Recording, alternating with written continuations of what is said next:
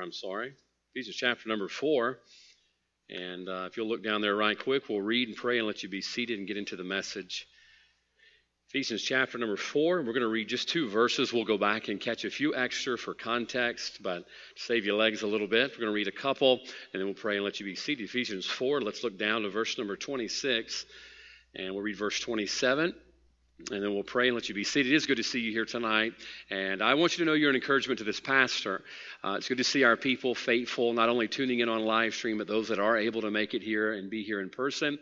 And, uh, you know, when this whole thing started six months ago, uh, none of us knew how long it would last or the effects it was going to have on our church. And I just want you to know it's been a blessing and encouragement to me to see our people hold together so well. And uh, Central Baptist Church, by the grace of God, is holding its own tonight. And I'm very thankful for that. And I want you to know that I appreciate you being so faithful and those that are faithful to tune in. I want to encourage you to continue to stay engaged. And uh, Lord willing, one day this will all be past. Ephesians chapter 4, look down at verse number 26. The Bible says, be angry, be ye angry, and sin not.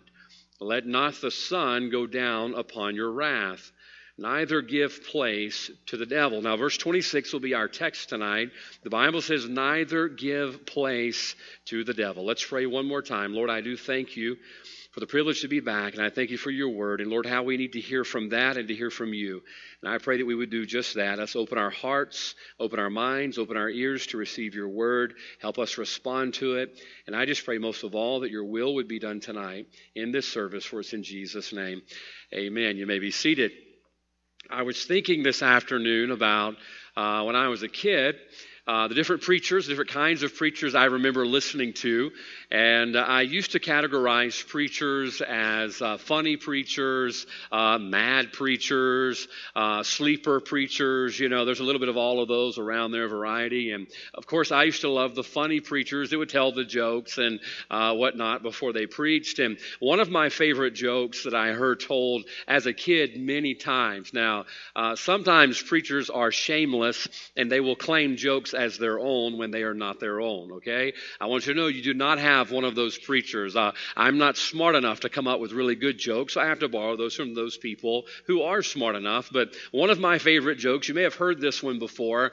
I've heard it many times, and I'm going to, to rephrase the joke a little bit because I believe the preachers who originally told it told it that it involved a bar, and I'm just too spiritual to talk about a bar behind the pulpit, amen? And so we're going to call it a restaurant, okay? There is a difference. And the story story goes about this man who walks into a restaurant and he sits down in a chair.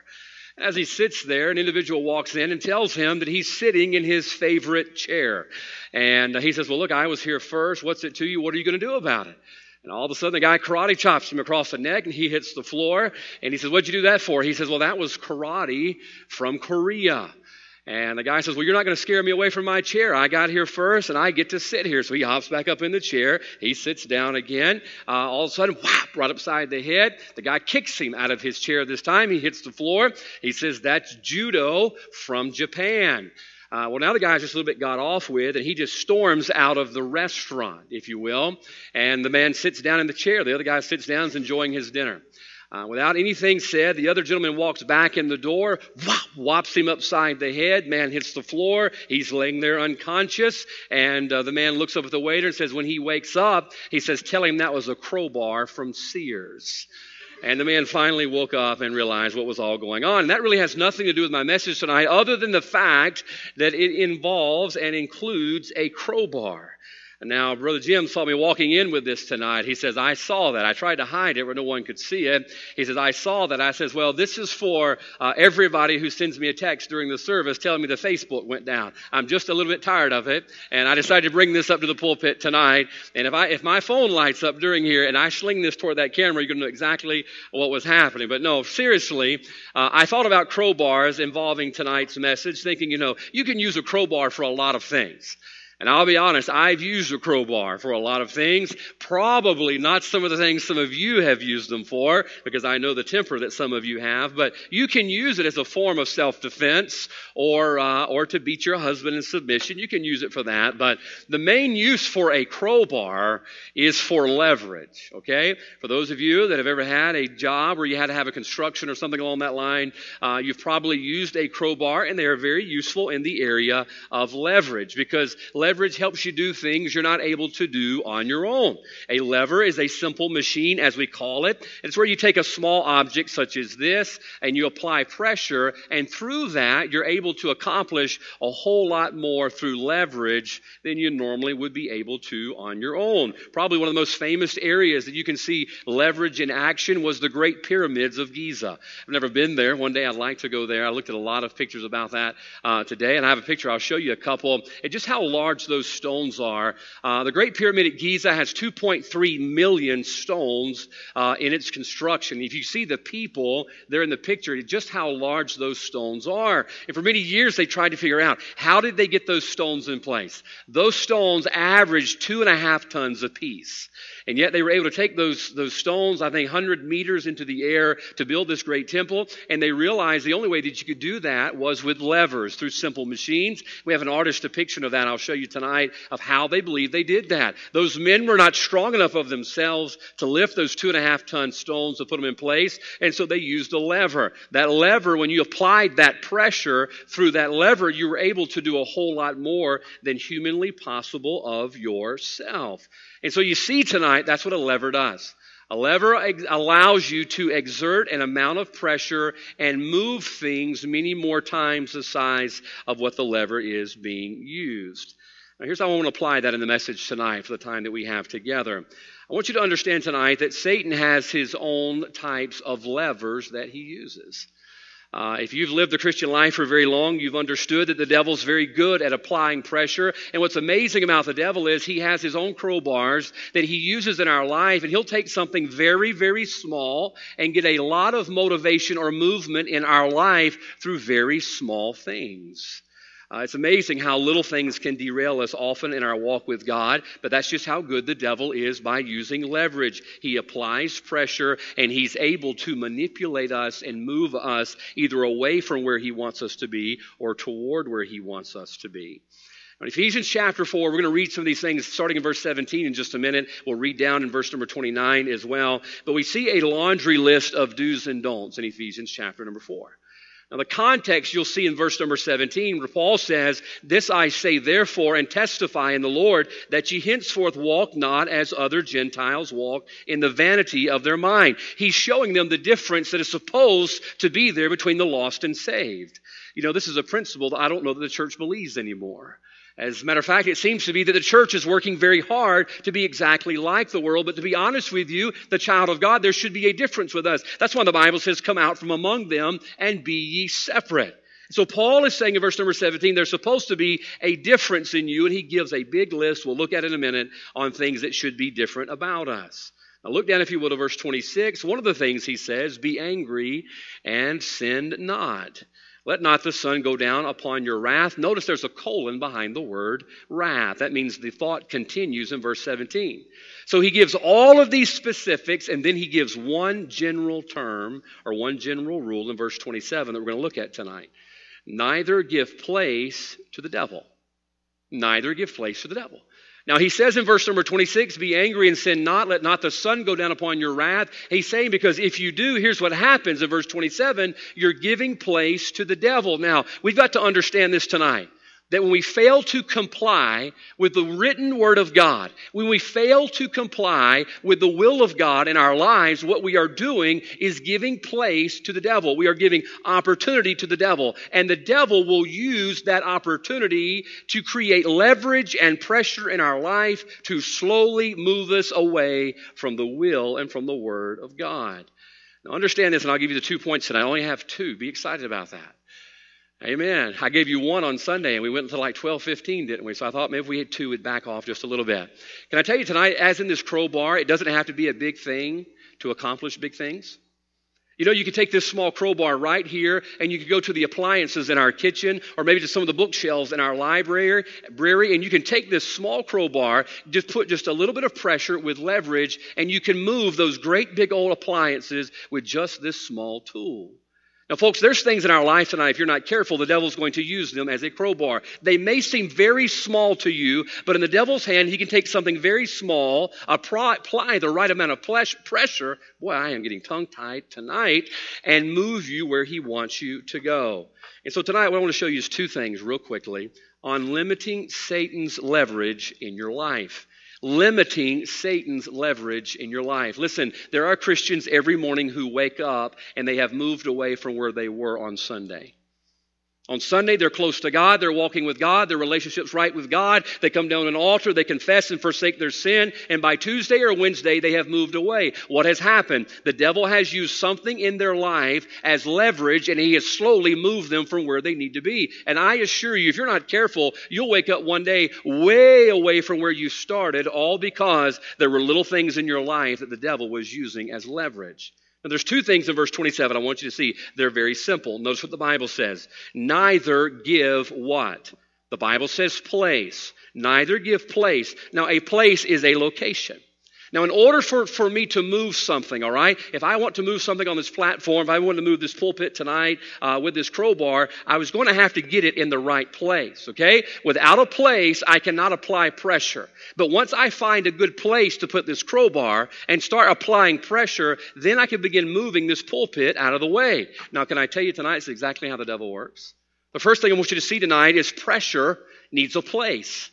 Pressure needs a place. If I'm going to move something with this, I've got to find a way that I can either get under it or get between it in order to put pressure on it. And the devil works the exact same way. If the devil's going to move you away from where God wants you to be and come between you, you're going to have to give him a place and room to work. Folks, have you ever worked in a confined place? Maybe had a small room you're working in. In construction, I don't know how many bathrooms I worked in. You're trying to replace a toilet, and there's just no move, room to move around. You've got to have some room to work. Now, I assure you, if Satan's going to work in your life and move you away from where God's called you to stand, you're going to have to give him a place or a location or an opportunity to work in your life. Now, understand this tonight. Most agitations from Satan begin with infiltrations. Most agitations from Satan begin with infiltrations, meaning, in order for him to agitate your life and to disrupt your walk with God and move you from where you know you're called to stand, you're going to have to give him a place to enter in. Do you know, if I can't get this crowbar underneath something, I can't apply pressure. If I can't get it between something, I can't separate it from where, where it's at at the moment. Now, if Satan can't have a place, and if you don't give him a place, you would be surprised, listen, at just how long you could stand and having done all to stand. Remember Job, a perfect example. When God looked at Job or looked at Satan, he says, Hast thou considered my servant Job? But why couldn't Satan get to Job? The Bible says there was a hedge about him. He says, You've built a hedge about him that I cannot reach him. Now understand this. Satan had been going up and down and to and fro in the earth. Do you know what he was looking for? He was looking for a place to get in. Folks, half the things that we deal with in our Christian life, most of the things that I fight with in my walk with God, are things that I have given the devil that place to apply pressure and leverage in my life. And tonight, listen, if you want to limit the devil's leverage in your life, you have got to quit giving him room to work. Think about this. 1 Peter chapter 5, the Bible says the devil is a roaring lion, seeketh whom he may devour. Now, what's he doing? He's seeking. He's seeking. Why doesn't the devil just eat us all up? Because he can't until you give him a place. Uh, folks, listen, we're all struggling with things with this virus, and it's just amazing when you watch all of the effects it's having on our homes people's hearts, even on our children. I'm seeing effects take place with this virus. I mean, it's affecting all of us. If you're not careful, you'll allow the circumstances that we're going through to create a place that the devil sticks his crowbar in and slowly begins moving you away from God. I told you the statistic is 30%. Most pastors believe they're going to lose 30% of their congregations as a result of this virus, not physically, spiritually. Why? Because these circumstances are providing the opportunity for us to give place to the devil. Folks, listen, Satan's going to exert leverage in your life, but most of the time, listen, it wasn't a sneak attack. He's exerting that pressure in a place that we gave him. Think about this. Some of the greatest disasters in history, both spiritual and physical, occurred because pressure found a place. Think about it. In Scripture, think about the greatest catastrophes in Scripture. Those that fell from grace, those that committed great sin upon God and the will and the Word of God. It happened because pressure found a place in their life. I was thinking this afternoon, I love studying the space program. I have no desire to go to space. You people who want to go to space, I don't know about you, to be honest with you. You know, go to the dentist office, like I told you Sunday, get you some of that laughing gas. It's the closest thing to going to space. I have no idea to go there, but I love studying about it. And I was reading this afternoon about the Columbia. As a matter of fact, uh, I listened to the last audio recordings from the space shuttle right before it broke up over East Texas and Louisiana. February the 1st, 2003, a piece of the heat shield of the space shuttle Columbia was damaged during liftoff. Two days into orbit, they did a roll maneuver. When they did that, that piece of heat shield floated off into outer space. They did not know it. As they came home and they began to come back through the Earth's atmosphere, temperatures reached 3,000 degree, degrees. You can hear them on the recording talking back and forth, saying there's some heat sensors have failed for some reason. They're trying to diagnose the problem before all communication was dropped and the space shuttle flew apart. Do you know why? That heat, 3,000 degree heat, made its way through that hole in the left wing of the shuttle and destroyed it, and seven lives were lost. How did that great catastrophe happen? Pressure found a place. It was safe all the way up, and that heat shield was intact, but when that one small piece came off, the heat found a place to get in and destroyed it. What happened? Pressure found a place. Can I tell you why most homes implode today? It's not because the devil's stronger, it's not because he's more powerful, it's because pressure finds a place. The devil's walking about to and fro and up and down in the earth, and he's watching your home. He's watching your heart. He's watching your life. He's watching this church, and he's just waiting for us to give him a place to stick his crowbar. You know, there's churches that are bigger than ours, who've been around longer than ours, and have accomplished great things for the cause of Christ, and yet they're no longer in existence. You say, what happened? Pressure found a place. Pressure found a place. The Bible says, neither give place. I read something very interesting today. I did not, I did not know this. Uh, I read about the Titanic many times before, but you know when you think about the Titanic going down, you think about these great big old holes in the side of the ship. The Titanic had over 35,000 square uh, meters of steel in its construction. But do you know that all the holes totaled together on the Titanic sinking are less than one meter? Less than one square meter. Over 35,000 square meters of steel, and yet the small slits in the side of the Titanic were less total combined one meter. What happened to the great Titanic? The disaster was a result of pressure finding a place. It found a place to get in and it brought it down. Can I tell you why marriages fly apart today? Pressure finds a place. Can I tell you why we lose our teenagers? Can I tell you why? Listen, it's not because we haven't taught them how to live. It's not because they weren't in good churches. Oftentimes, the reason we lose our teenagers is because pressure finds a place. Some point in their life, they gave a place for the devil just to put the tip of his crowbar. He separates them from church. By the way, that's why you better be careful missing church. What are you doing? You're given a place you just gave him a place to put the crowbar. You better be careful skipping out on your morning devotions and your morning times of prayer. You say it's just kind of repetitive over and over and over again. But as soon as you skip, you just gave him a place to put his crowbar. And let me tell you something, he's going to take advantage of the place that you give him. Saw something interesting on the news the other day. A house in Montana, brand new house, new construction. Family was preparing to move in. They told the aunt, the aunt while they were on vacation to look after the house, but she did not look after the house. When they came in off of vacation to move into their new home, this is what they found. Let me show you a picture. No joke, true story in Montana. They found a cow standing in their living room. As a matter of fact, not only was it one cow, but he brought some friends over with him. He had three that had joined the party. Somewhere along the line, as they were working on the construction, they left one of the doors unlocked. The family thought the house was all fine, but this cow had made his way into this new home and decided to redecorate just a little bit. Believe it or not, that was a new house. You say, how did all that mess happen? I mean, why is there stuff all over the floor and stuff all over the walls? I'll tell you what happened. That cow found a place. The cow found a place and he got in. Google it when you get home. It's a horrific story. I mean, I kind of figured the aunt was probably written out of the will after that. How did that happen? The pressure found the place. What wanted to get in got in. Can I tell you something? The devil would love nothing more than to get in your home tonight. The devil would love nothing more to get in your heart tonight. The devil would love nothing more than to come between your husband and you in your marriage or your wife and you in your marriage. And I assure you, if you give him a place, he will maximize every square inch of it. The Bible says, neither give place. Matthew chapter 4, we read about Christ, where the Bible says that Christ was led of the Spirit into the wilderness to be tempted. How many times was he tempted? He was tempted three times. Now, here's the devil. Why is he repeatedly coming at Christ? You know what he's trying to do? He's trying to find a place. The same reason he tempts you and I. The same t- reason he tempts you men to look. The same reason he tempts you ladies to gossip or to backbite or to be a talebearer. Whatever you're tempted to do, can I tell you what he's trying to do? He's trying to find a place. And if you're not careful, you'll give him a place. And then you know what happens? He gets in there and he starts prying his way in. Separation begins and you begin moving away from where you were. The Bible tells us in Mark chapter number 11 the devil did not quit with Christ.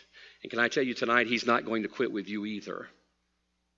He's going to come at you, and he's going to come at you, and he's going to come at you. You know, as a young person, alcohol was something I was never really tempted with. I had friends who did, and I knew they did. I just never was tempted with that. The devil tried a couple of times, never worked, just never, never worked on me. So he just kept going around, going around. But sooner or later, can I tell you, the devil found even where he find a spot in my life and tried to pry and pry and pry. If you're not careful, listen, he's going to keep walking around your hedge. He was looking at old Job and thought, boy, I'd love to get Job. And he kept walking around the hedge and walking around the hedge and walking around the hedge. And he was waiting for Job to give him a place. He didn't quit on Christ. What do you think it makes he's going to quit on us tonight? Mark 11, the Bible says the scribes and the chief priests heard it and sought how they might destroy him. The devil tried to destroy him from his birth. He tried to destroy him, tempting him in the wilderness. And then he tried to destroy him even before he was crucified. And finally, guess what? They found their Judas. They found their Judas one of his own. Now we know that was God's divine plan. But be careful. Listen, be careful because the devil's not going to quit. He knoweth, but he hath but a little time. He's trying to find a place that he can stick his crowbar and leverage you away from God. And if you're not careful, you'll give him one. Sunday morning, we talked about sin just for a little bit, not the most popular subject to be preaching on. And especially in the world we're living in today, if you preach against sin, you're called intolerant. But you know what God calls someone who preaches against sin? He calls them a watchman. You think about what the job of the watchman is. The watchman sits up there on the wall and he's watching the enemy come, and the enemy surrounds the city. It's called besieging them. They're cutting off anything from coming in and anything from going off. And that watchman's up there on the wall and he's watching the enemy on the outsides of the wall, and the enemy's trying to find a place to get in. That enemy's trying to find a place where the force can come in and overwhelm the city. And it's the watchman's job to stand on the wall and to point out what's trying to get in. Can I tell you what's trying to get in our homes today? It's sin. That's all it is.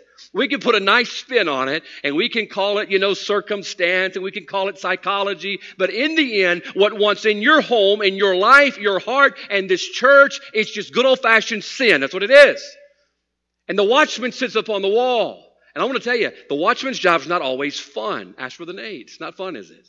It's not fun having to go to families and say, listen, I think your home's in trouble. And people put their finger in your face. Who do you think you are? I'm the watchman. It's my job to point out things that are coming your way, trying to get in, because listen to me, there have been better Christians than us who have fallen simply because they gave him a place and the devil used it and slowly worked them away from God. Do you know how many people are on our church roll? Think I heard today, was it 1,500? 1,500, I think was the number I heard today. I did the math just a few minutes ago. Looking around, I counted. I think we're a little bit shy of that tonight. Where are some of the folks at? Well, some of them got moved away, and I'm sure just like the voter rolls, some of them have gone to heaven. Amen? Even though some of them will vote Democrat anyway, some of them have gone on to heaven. We don't have that many here tonight. Can I tell you, there's some folks who could be here tonight that are not here. Do you know why they're not here? At some point in their life, they gave place. They gave the devil a spot to stick his crowbar in, and he slowly wedged them out of church. Let me tell you something. I read Facebook. There's folks who have sat in these pews who hate this place. How does that happen? Somebody grow up in this church. Somebody who sit under preaching that's come from this pulpit for decades. How does that happen? Somewhere along the line, they gave place. And you give pressure a place, can I tell you, the devil's going to use it.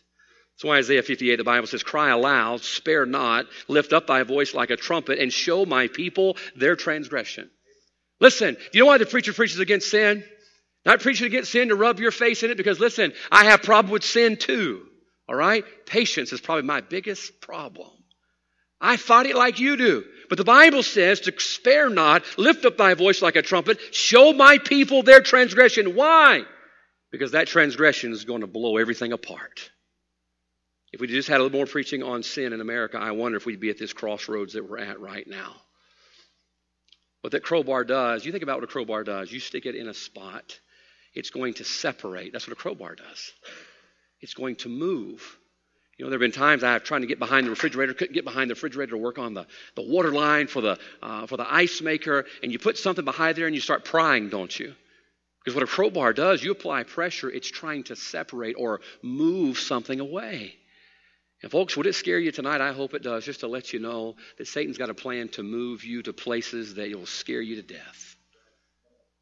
If you only knew this, the plan Satan has for your home tonight, if you only knew the plans that Satan has for your children tonight. You say, well, how heartless? Well, the, the Bible says the thief is but for to steal, kill, and destroy. That's what he's there to do. And all that he needs is a place. Just give him a place. It might be a television show. I heard a horrific story this week. A horrific story. I can't go into the details, but it was horrific. It all started with a young person and a cell phone a young person and a cell phone, brought disaster like you would not believe from a cell phone. From a cell phone. Now, folks, listen, I'm not against one. I have one in my pocket right now. I'm waiting for somebody to text me and tell me the live stream's gone down. It hasn't happened yet. I guess the crowbar worked. We're just going to leave it up here from now on. Just put it right here. It can be useful, but folks, can I tell you, you better be careful what you put in the hands of your children.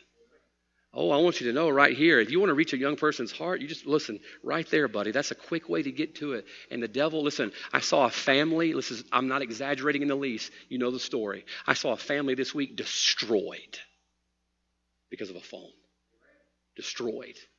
Now, folks, listen to me tonight. I love our church. I love what God's done here. I'm looking forward to what God wants to do here. But I assure you, the devil's got a plan for this church just as sure as God does. And if we give him a place, he's going to stick his crowbar in there and he's going to wreak havoc, and you're not going to recognize what this was in two to three years. So number one, notice real quickly, verse 27. Neither, the Bible says, give place. Pressure needs a place. Now, if you want to limit Satan's leverage in your life, you've got to decide, I'm not going to give him the place. I'm not going to give him a place. And by the way, he can use just about anything. You've got to be on your toes. That's when the Bible says, be sober and be vigilant. Before long, if you're not careful, you're going to give him place, and it's going to wreak havoc in your home. Several years ago, I was hunting in Colorado. I was elk hunting, and I decided I wanted to hunt on the east, uh, the west side of the property. I wanted to walk way into the woods away from everybody else where nobody would bother me. So I found a good place up in the rocks to ambush these elk, and I was very excited about it. And I'm walking over this hill. I climb over this rock, and I'm going right down the edge of the cliff to nestle up to ambush the elk that I just know are going to be coming in there because I prayed before I left the house. As I ease down the hill, all of a sudden I hear this gunshot. Kaboom! Kaboom! And next thing you know, for 10 whole minutes, it was nothing but gunshots. I thought I was in a war. I honestly did. I couldn't figure out what was going on. Uh, and then after the gunshot stopped, somebody pulls out a frying pan and starts beating on a frying pan with, with, an, with a, a hammer or something. Here's what was problem. The neighbor on the other property right across the fence was a tree hugger, all right? I know we don't have any of those in our church, but there's those people, you know, that don't want you to, to kill animals and to eat animals and things like that. And they saw me coming down the ridge, and so they were trying to scare the elk off. I'm just trying to get in my spot and in my place so I can hunt these elk, and they're going out there nonstop shooting guns and beating on frying pans. I want you to know my flesh was tempted. Not to shoot them, but at least to scare them. I don't know if it's against the law just to scare people. I wanted to scare them. And the whole time I'm trying to hunt in this wonderful spot, I can't get anything done because this guy's got a spot on the other side and I can't evict him because he owns that property. You see, I wasn't able to hunt in my place because there was a guy who had a space right next to mine and he kept interfering with my place. Folks, you know all the time that's what it is with the will of God. We listen, we want to settle down and do the will of God. We want to settle down and do what God's called us to do, but there's a space in my life that is won over by the powers of darkness, and we don't have the spiritual courage to evict them, and that's why he just keeps disturbing us and disturbing us and disturbing us because we've given him a place. So, number one tonight, real quickly, how do we limit Satan's leverage in our life? Well, understand number one, pressure needs a place. But then watch this, and I'll give you the last thing. The Bible says, neither give place to the devil. Now, you understand this tonight. Satan considers your heart, your mind, your home, he considers it priceless real estate. He'd love nothing more than to get in your home, your heart, and your mind. I did some research today, and the average home price in, Amer- in Mississippi, if I understand correctly, is around somewhere around $100 a square foot to buy a home.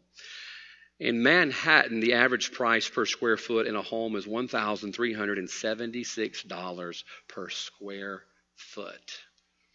That's why a lot of people don't live in Manhattan. A lot of people don't want to live in Manhattan. That's some valuable real estate. To go from $100 a square foot here in Mississippi to $1,376 per square foot in Manhattan, that's some valuable real estate. But can I tell you tonight, your home is more valuable real estate than that? Your heart is more valuable real estate than that. This church is more valuable real estate than that. And the devil would love nothing more than to move in here. Why? Because he makes good use of the space that you give him. So, how does he get that space? I mean, how does the devil get the space in which he works? The answer is in verse 27. The Bible says, neither, what's that second word? Give. Give. You see, not only does pressure need a place, but notice the second and the last thing tonight opposition needs an opportunity. Opposition needs an opportunity. Look, Satan can wreak havoc, but he can't wreak havoc until you give him the opportunity. Oftentimes we use the terms, boy, Satan just took this from me, and Satan did this to me, and Satan took that from me. No, the truth of the matter is tonight, Satan can't take anything from you.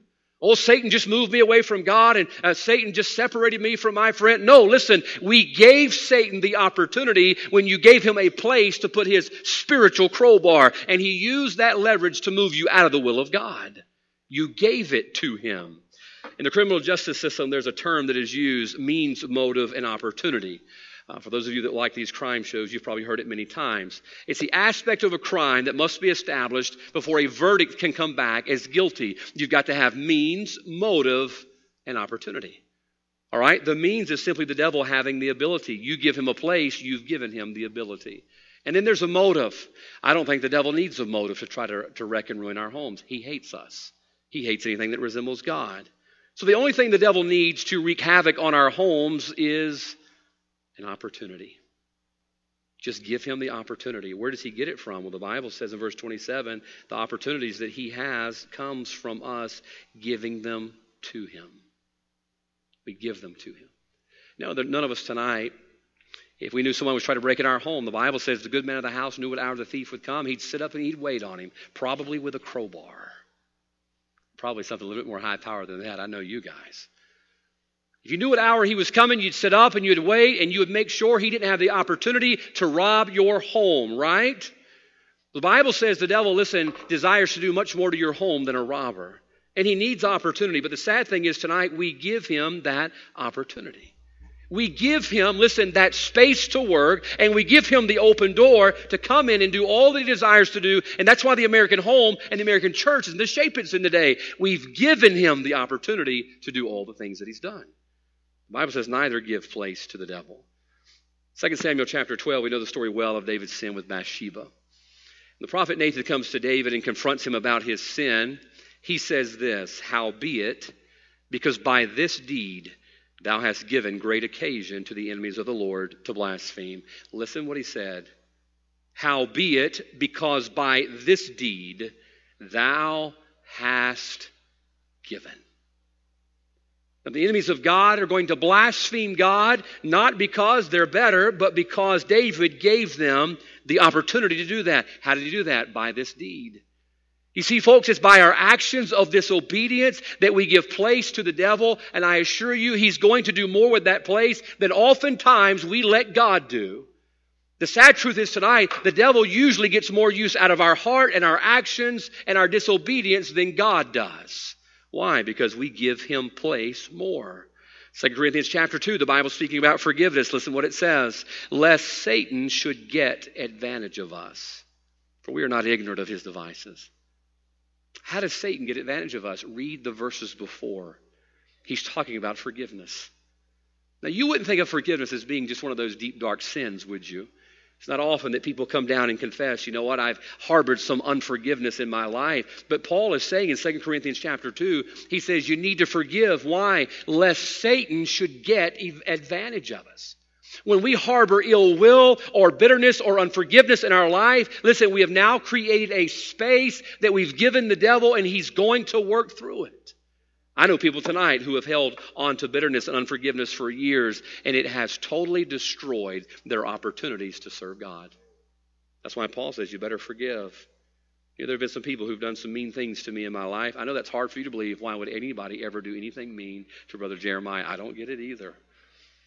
But my wife's working on it, and she's going to try to be nice to me from now on. No, it's not my wife.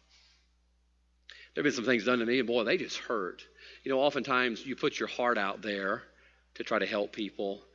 And sometimes you get a you get a knife through it, don't you? And it hurts. It stings. We've all done that. And boy, you just want to ball up and you want to callous over. You want that conscience seared over. You're not going to help anybody ever because you're going to hold on to that hurt. You're going to miss out on the opportunities to help other people along the way. You know what? It's just better to let go of it. Why? Because as long as you hold on to that unforgiveness and bitterness, you're giving place to the devil. Turn with me, if you will, right quickly to Ephesians chapter 5, just a little bit over.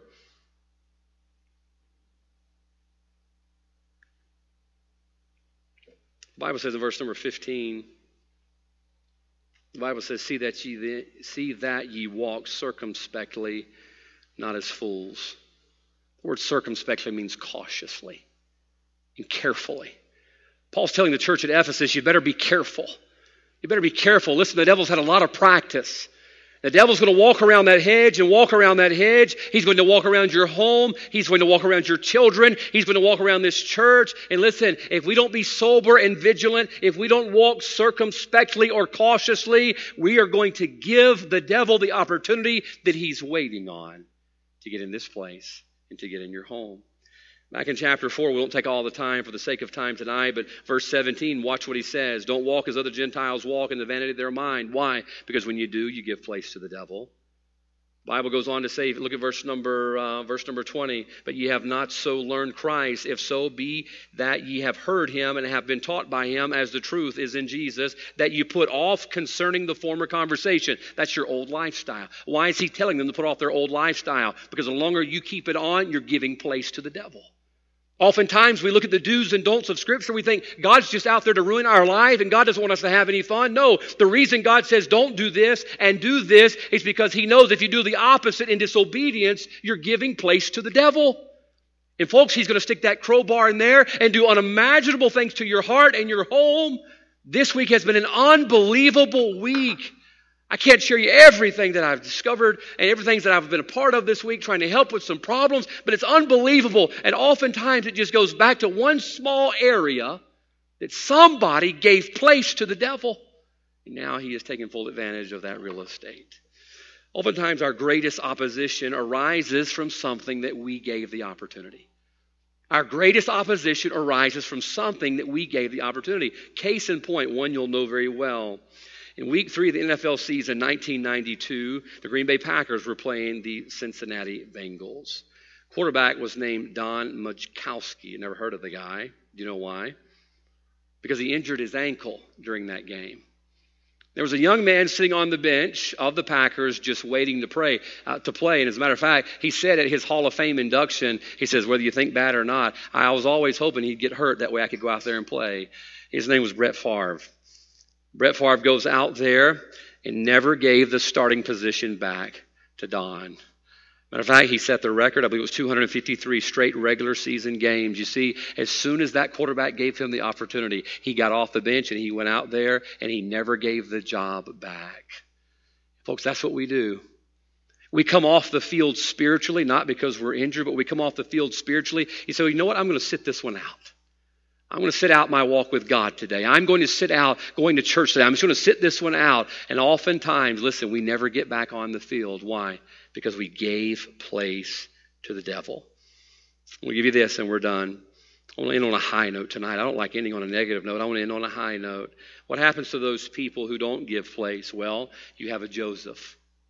You have a Joseph. Genesis chapter 39, the Bible tells us about Potiphar's wife. Potiphar's wife, the Bible says she was watching him. She was watching him. And be careful, men. There's a lot of Potiphar's wives out there in the world. Amen?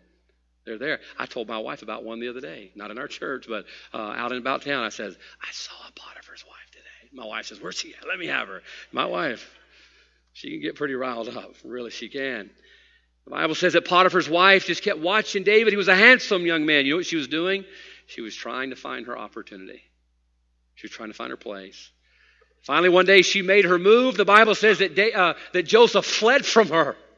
He ran out of there. You know what he was doing? He wasn't giving her place. He wasn't going to sit there and listen to her talk about how big his muscles were and how cute his smile was and how the little cleft in his cheek or the cleft in his chin, the dimples on his chin. He wasn't going to stand there and listen for it. Why? Because he wasn't going to give her place. Acts chapter number 20, the Apostle Paul says, Bonds and afflictions wait for me when I get to Jerusalem. But what did he say? He says, But none of these things move me. He says, I'm not going to let the devil use these trials that I'm about to go through to get under and to come between. He said, They're not going to move me. Now, folks, I assure you tonight, the devil's walking about your home and he's walking about your hedge and he's looking for a place. He wants to get in. He wants to wreak havoc. He wants to separate. He wants to move away. He wants to get under and destroy all that is there. And he's got his handy dandy crowbar ready to go to work. Tonight, the only way that you're going to limit the devil's leverage in your life is you got to make sure that you don't give pressure a place. Not going to give pressure a place. I got to confess something to you. I griped at my wife a little bit today. Sure did. Came home and I set off the alarm at the house. You know, and the police come out to see us every time. They're so faithful about that. I'm so thankful for the police of Hattiesburg. Uh, we're getting to know them very well now. And um, I walked in the door, set off the alarm, and boy, she's she's aggravated now because I set off the alarm. But it's her fault for not turning the alarm off, and so I barked at her, I barked at her just a little bit, and then we get in the car to come back to the church, and it's just kind of silent, just kind of silent. I mean, I was waiting for her to apologize. She still hadn't apologized. No, I was waiting on her to say, you know, I'm so sorry. We get to church. I open the door for her. At least I could do that, Brother Jim. I open the door for her and let her in. And she goes around the corner, and I go into my office and I sit down. And guess what I'm preparing to preach tonight? Sometimes I think the Holy Spirit just sits there in the chair next to me and he says, Really? Really? I kind of see him just propped up over there, sitting in the chair. I'm trying to ignore him. He says, Go ahead, go ahead and try to preach. Go ahead, go ahead and try to prepare. Go ahead and try to pray. So I did what I had to do. And I called my wife and I says, I accept your apology. And uh, no, I called over and I said, Look, I'm sorry. I said, That was so unkind. I said, Forgive me. You know why? Because I've seen too many train wrecks this week. I was being frank with you. I've seen too many train wrecks this week, too many homes blown apart, flying apart. And I said, You know what? It probably happened with something small. Somewhere the devil got his crowbar in there he found a place, found a place. And he started applying pressure. All because a husband wouldn't apologize to his wife for something stupid that he said. Or all because you couldn't forgive somebody that did you wrong. Or all because you couldn't just fess up and say, you know what, I made a mistake and I need your forgiveness. And you, you gave place, and the devil got his leverage in there and he pried it all apart. I've seen too much of that this week. And I said, you know what? It's not worth it. Folks, we can limit the leverage of the devil in our life, but it begins by understanding pressure needs a place. Can I ask you this tonight? Is there a place in your heart, your home, your relationships that the devil could work his crowbar in there tonight? Is it bitterness? Is it unforgiveness? Is it immorality? Is it just a good old fashioned sin? I promise you, he's going to wedge it in there. It'll cost you your home. It's going to cost you your children. It's going to cost you your testimony. Who knows? All because you gave him a place, and all pressure needs is a place. And then, listen, that opposition you're facing in your life, maybe the reason you're facing that opposition tonight is because you gave him the opportunity. If I was you tonight, I'd make sure I'm right with God. I'd make sure I was right with my fellow man. Because I assure you, if you give the devil a place, he's going to take full advantage of it. And we're going to be broken when all is said and done. Tonight our heads are bowed and eyes are closed. Let's just stop there.